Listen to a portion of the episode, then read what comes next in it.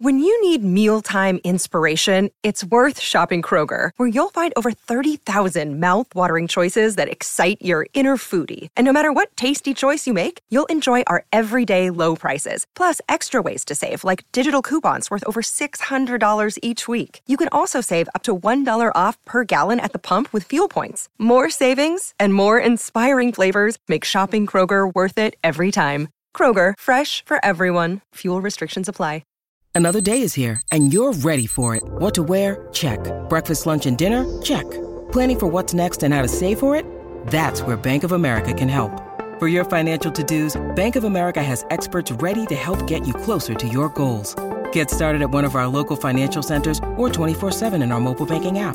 Find a location near you at bankofamerica.com slash talk to us. What would you like the power to do? Mobile banking requires downloading the app and is only available for select devices. Message and data rates may apply. Bank of America and a member FDIC. Thank you.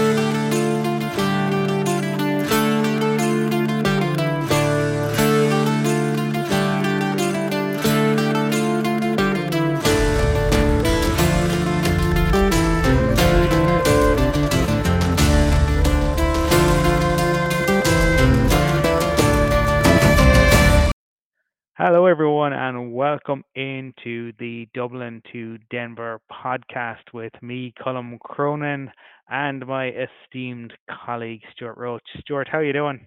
I'm very well, Colum, very well. Hopefully, we won't have same kind of um, post legendary figure retirement blues that the Broncos have had after John Elway and Peyton Manning sort of sailed off into the sunset. Now that Michael has left us, hopefully, we'll. Uh, have a more um, sort of uh, Brett Favre to Aaron Rodgers transition than our beloved Broncos did. But uh, yeah, good, good. Always good to chat. Uh, had a, just we were both on a little bit of a break last week. That's why we uh, had a little bit of a hiatus from the podcast, but we're back. We're ready to go. We have a huge amount to get through. Uh, no, no, we really don't have a huge amount to get through because we're, we're I don't. I think you know if we were if we were members of the the Broncos coaching staff, I don't think we could be more enthusiastic about training camp being just around the corner because we've been starved of news this off season. Some would say it's a good thing. Some would say, remember the days of Talib, and he would give us something to talk about at least every two or three days in the off season. So maybe some kind of a balance might have been nice. But you know, maybe no news is good news at this point.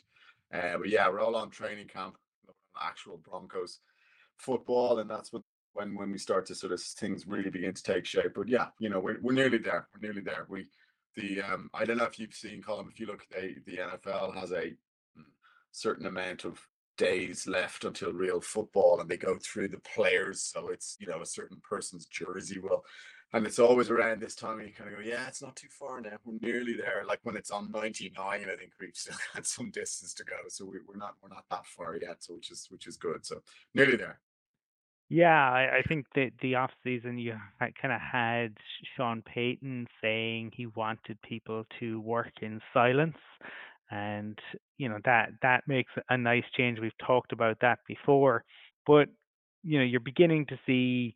I suppose we're post the 4th of July now. This is where it all begins to ramp back up again. And, you know, we need to be wary of the hype that surrounds particularly this time of the year. People are in the best shape of their lives. Guys who have injury histories are putting that behind them. They're going to play a full season. Guys who are coming off injuries are going to return better than ever before. So, with all those caveats, you know, it is, look, it is, we all want to get to a point where football is back and we can be excited about actual football again. I know that you had seen a poll, a secret poll, I suppose, or an anonymous poll that was done with NFL front office executives, was it, or was it with coaches around the player, the best players in particular positions? Yeah, I think it was. I think it was a combination of, of all of them. Colin. I think um, uh, from what I can remember, it was uh, executives, players, scouts, and coaches. Uh, so they went through uh, various different positions, and Pat Surtain um, beat out Sauce Gardner to uh, first place, uh, which is kind of incredible. In fairness, it's incredible for for Sauce Gardner as well. It's, you know, to have two extraordinarily young players in in that extremely difficult position. Um, so the Jalen Ramsey is is now a third. Someone argue that might be a little high for Jalen Ramsey, but uh, then Jaire Alexander is fourth. And Jaire Alexander in particular is a sensational cornerback. So I think it, um, you know, I, I guess you know when when a cornerback was picked, there was some controversy over it, but I do think that you know you have to take your hat off. I think that was a home run. Um, Pat Surtain, barring injury, you know, he, the definition of a lockdown corner and hopefully, you know, his Pat Surtain's career won't go the same way as Champ Bailey's did in Denver for large patches of it. Um, I mean, I know Champ did, in fairness, have one extraordinarily year where he got to the AFC Championship game and should have won that. It's, I think we've spoken about this before. It's one of one of the the great what if Broncos teams is that team that lost um, to the Steelers in the AFC Championship. And then at the very tail end of his career, when, when to be honest, I think most people kind of thought the champ might have transitioned to safety at that stage because his legs unfortunately were gone we did finally make it to the Super Bowl, and um, you know, didn't really end, you know, the way anybody in Orange wanted it to. Um, but you know, I think Surtain is one of those players. I, you know, comment like there are certain positions, you know, like the cornerstone positions are uh, quarterback, left tackle, pass rush, and lockdown corner. Um, you know, we've got reasonable players in in two of those four, we don't really have anybody as a pass rusher. Um, I suppose Frank Clark maybe, uh, but we absolutely have a lockdown corner in in Pat Surtain, and that for me is one of those key positions that you don't really need to worry about. As I said, barring serious injury. The one thing I would say is in a couple of years, Pat Surtain is going to make some serious coin. Um, because if he's already considered to be rightly the best cornerback in the NFL at his age, and thank God he's still playing off that rookie contract, but he his agent must be just licking his chops with news like this. Which and it's not the first time Surtain has mentioned in the top two or three cornerbacks in the NFL. But uh, I think the fact that this was so many different um, people of of significant positions in the NFL, um, you know, this is about as close to unanimous as I think you're going to get, given the sort of spread it had.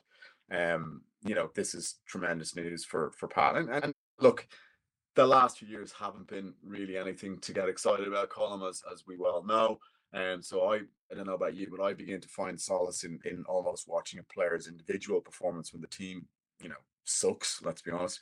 Um, so Pat Surtain has been one of the few bright spots um, as a Broncos fan. And um, so I just, you know, like everybody, I think in Orange, I just hope we start to get a team around him that that is deserving of his talents. Hopefully, that'll be something that uh, we can sort of get fixed over the next year or two. Yeah, I think the other thing that jumps out to me about Pat Surtain, I've had the, the good fortune to meet him on a few occasions, and just the guy's humility and his normality. There are no airs and graces. He is just a, a very, very normal individual no no entourage, has time for everybody, and it's not an act. I, I've seen him kind of do it when you know with fans outside the, the stadium. He's the guy who stays and spends time taking the photos, signing everything, saying hello, and really kind of engaging with people in in a way that it is genuine. It, it's not just the kind of wave and you know oh okay met my minimum contractual obligations here. So we, we do have a very special player in him, and I think you do have to almost watch it in isolation though. And you know, over certainly over the, the couple of years that has been the case. I hope that changes.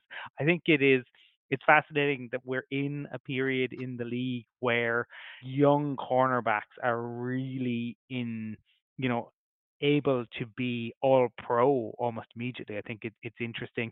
It's kind of a testament to the way in which the league has changed. And the, you've got Sauce, obviously, you got Pat Surtain. You also have, you know, Tariq Woolen, who the Seahawks obviously acquired. But you've got a number of guys around the league who who are fantastic individual talents. I, I just, to me, I suppose I hope that we can get the offense to you know, work in tandem with the defense because to me, I think he probably is the best cornerback. But ultimately, you can it's you can have the best cornerback in the league, but you know that doesn't mean you're you're going to go anywhere. Whereas if you have the top quarterback in the league, well, You know, you know where you're going. We we have that probably in our in our division. In terms of the pass rush, George, I suppose you know looking at it after bringing in Frank Clark, we discussed this, but we are now in a situation where how many what do, what are you expecting out of Randy Gregory this year? Like what what's your best case scenario? Do you have a best case or, or what's your worst case scenario? But my best case scenario, Colin, would be perhaps him replicating what he did with the Cowboys um, in his final season, um, which earned him the big money move to the Broncos. Um, now his numbers weren't sensational, and I think um, the Broncos probably gambled a little bit on him taking yet another jump. Um, I think the feeling around NFL circles was that Gregory finally sort of began to reach his potential. Um, but the caveat Colum always was that Randy Gregory has never finished or come even close to finishing a full 16 or 17 game NFL season. Um, and, you know, I think obviously we've changed um, athletic trainers. I would hope that that might make some difference because, as we spoke about previously, the amount of serious lower leg injuries the Broncos suffered during the last sort of four to five seasons was just off the charts. Um, maybe that will help, but I think it's you know, like you're talking worst case scenario. Would it be much different to last year? Did Randy Gregory do anything last year of any significance? The answer, unfortunately, is no. Um, what did he get? Maybe four and a half sacks, if even that. I can't. No, he, did, he didn't. He didn't even get that. He had he flashed like there were uh, there was a game or two where he had a sack or and the forced fumble. He had a couple of forced fumbles, a couple of sacks. But I mean, I think he started three games last year. He made he, he played six in total, but he started three. So yeah, I think if there was if it was another season like last year, with the money that has been invested there, I do think, yeah, you'd have to call that worst case scenario. Yeah, you would, and I, but I, I also think, Colin, you need to be slightly realistic about what the best case scenario is, and that's why I would say something perhaps like uh, the season he had for the Cowboys, uh, which wasn't great, but was effective. And I think if you if you get that with Frank Clark uh, and one or two of the younger guys, I know it was Baron Browning is on PUP, I think, isn't he? Which is unfortunate because he did look like he was trending in the right direction you know, but if you can get that with one or two of the other guys kind of filling filling in, but to me, Colin, like I would be very surprised because I just don't think there's anything in Randy Gregory's career to suggest that he's going to play 17 games next season. I, it could happen in the same way Russell Wilson could bounce back and book historic trends when a quarterback starts to have that kind of slide. It could happen, but I would be surprised. Um, so I, I think for me, I liked the Frank Clark edition Colum for the simple reason that I, I had very little faith in Andy Gregory, unfortunately. Um, so I thought that was a, an excellent insurance policy move. Um, but I, I think, you know, and, and like you're talking, this kind of came from talking about Pat Surtain. Like Pat Surtain, uh, you know, old hat to say this, but like a cornerback's job was made incredibly much easier if they've got a significant pass rush. Like the no fly zone got a nickname, uh, deservedly so. It was one of the best secondaries you've ever seen. But let's not forget that they also had Von Miller, Demarcus Ware, and you know, and the other guys who filled in successfully for them, causing havoc, which forced quarterbacks into making throws that they probably didn't want to make. Um, so can you imagine how good Pat Surtain would be if he had a pass rush like of which we are used to having in Denver? You know, so and I think also whoever the cornerback. That's the funny thing about like one of the hardest jobs in football, Colin, in the early 2000s was the cornerback who played opposite John Bailey because he kind of knew that most of the uh, significant action was coming his way. I think you're kind of looking at that now, really, for the guy whoever plays opposite um, Pat Surtain. And that's why I thought uh, Damarri Mathis did a really good job last year. You know, he struggled earlier on, but I thought he, he looked like a very good player. Um, you know, so I think that's to keep an eye on. Uh, but yeah, no, I think Randy Gregory for me, like you never want to write a guy off after one season. Love to be surprised, um, but I do have my doubts. Yeah, I think I mean when you're looking at it, you're you're hoping on a number of, of different things this season, right? And booking historical trends in terms of Blair, like Randy Gregory playing a full season, Russell Wilson returning to sort of top five QB form and for Javonte Williams to return and look exactly like he did prior to injury. I think if you know, obviously, look if you get one of those those three, then you're doing very well. If you get two, that's absolutely incredible. Whether any of them will, will come off or not. You know, I know this week I saw that Bradley Chubb was talking about Russ, and to be honest, it almost filled me with more dread because right, Bradley Chubb said that Russ did everything he possibly could, even you know, to help the team last year, and he invested everything. And this is, you know, I mean, Bradley Chubb doesn't need to say that, but if that's the case, mm, then either the coaching situation was even worse than the incompetence that we saw, and in which case, you know, there really needs to be an investigation into how exactly Nathaniel Hackett was a hired and b allowed to maintain you know his position for as long as he did or we're we're not getting the, the full story. I did think it was interesting though that a player that left said it, and and I think there is enormous pressure. Russ this year, but on and I've said this before, teams writ large because teams were in a situation where they saw what happened with Tom Brady and Peyton Manning, and I think they all fell in love with it, and they were willing to trade the farm essentially to bring guys in. And didn't work last year at Russ. It obviously didn't work last year with Deshaun Watson, who is a completely you know different case to Russ. Russ is a a good person. Um, he's not Deshaun Watson, but you've also seen it done now for Aaron Rodgers.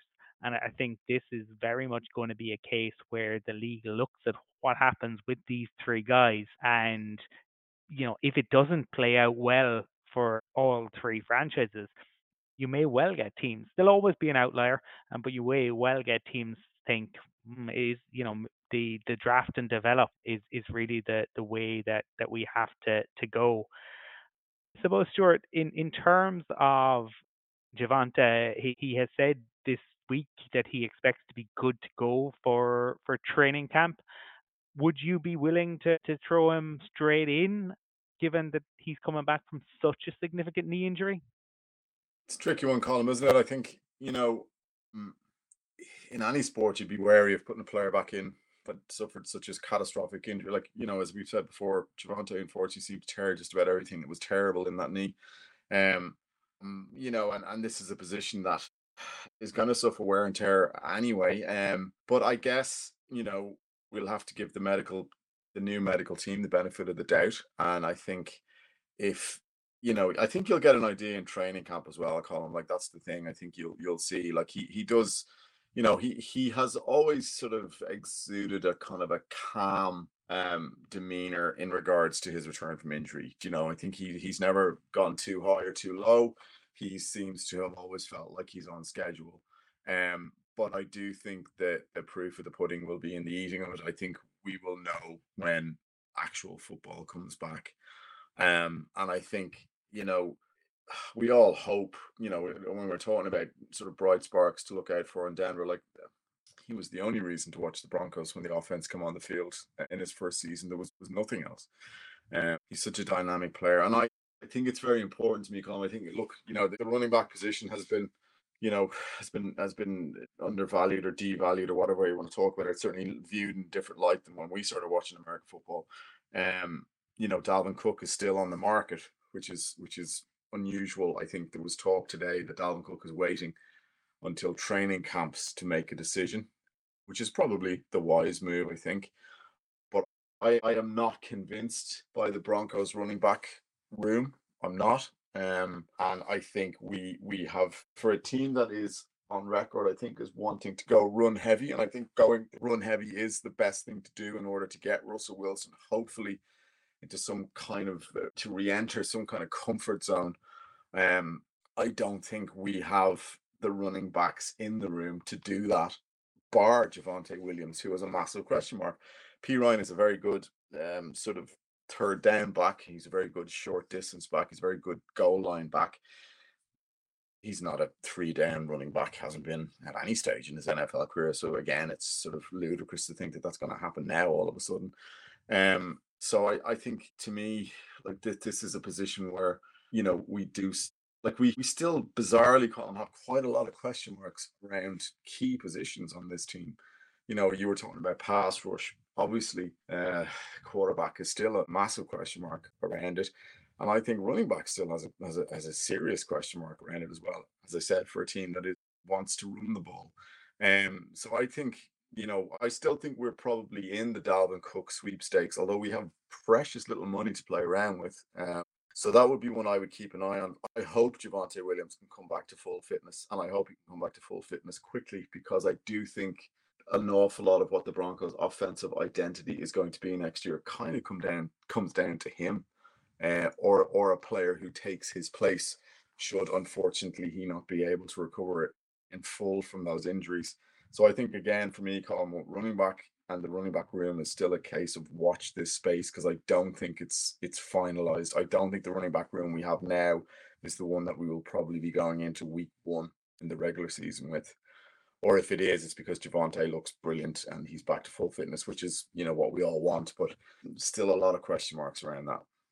Yeah, I think it'll be interesting to see how camp goes on that and whether there's a rookie that emerges because the league has definitely changed since we started watching it. I mean, last year you had three teams that had running backs that went over 1500 yards, and none of those teams made the playoffs. If you had, you know, if that happened in the 80s or 90s, or or even probably, you know, in a pre 2010 certainly team would be talking about they're definitely going to to the playoffs at, at the least.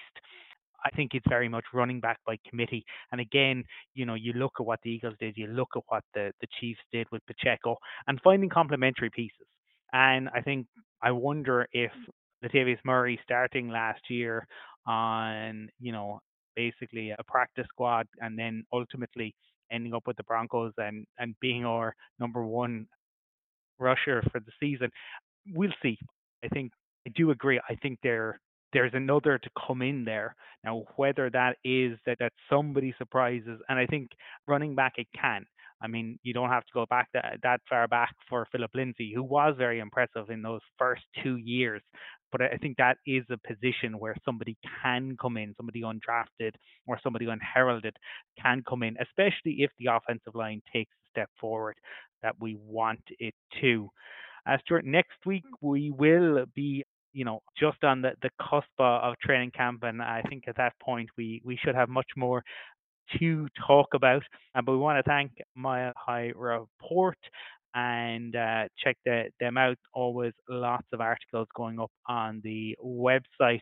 You can find Stewart on Twitter at Purple Heart TC. I'm there at Colum from Cork. And until next week, go Broncos.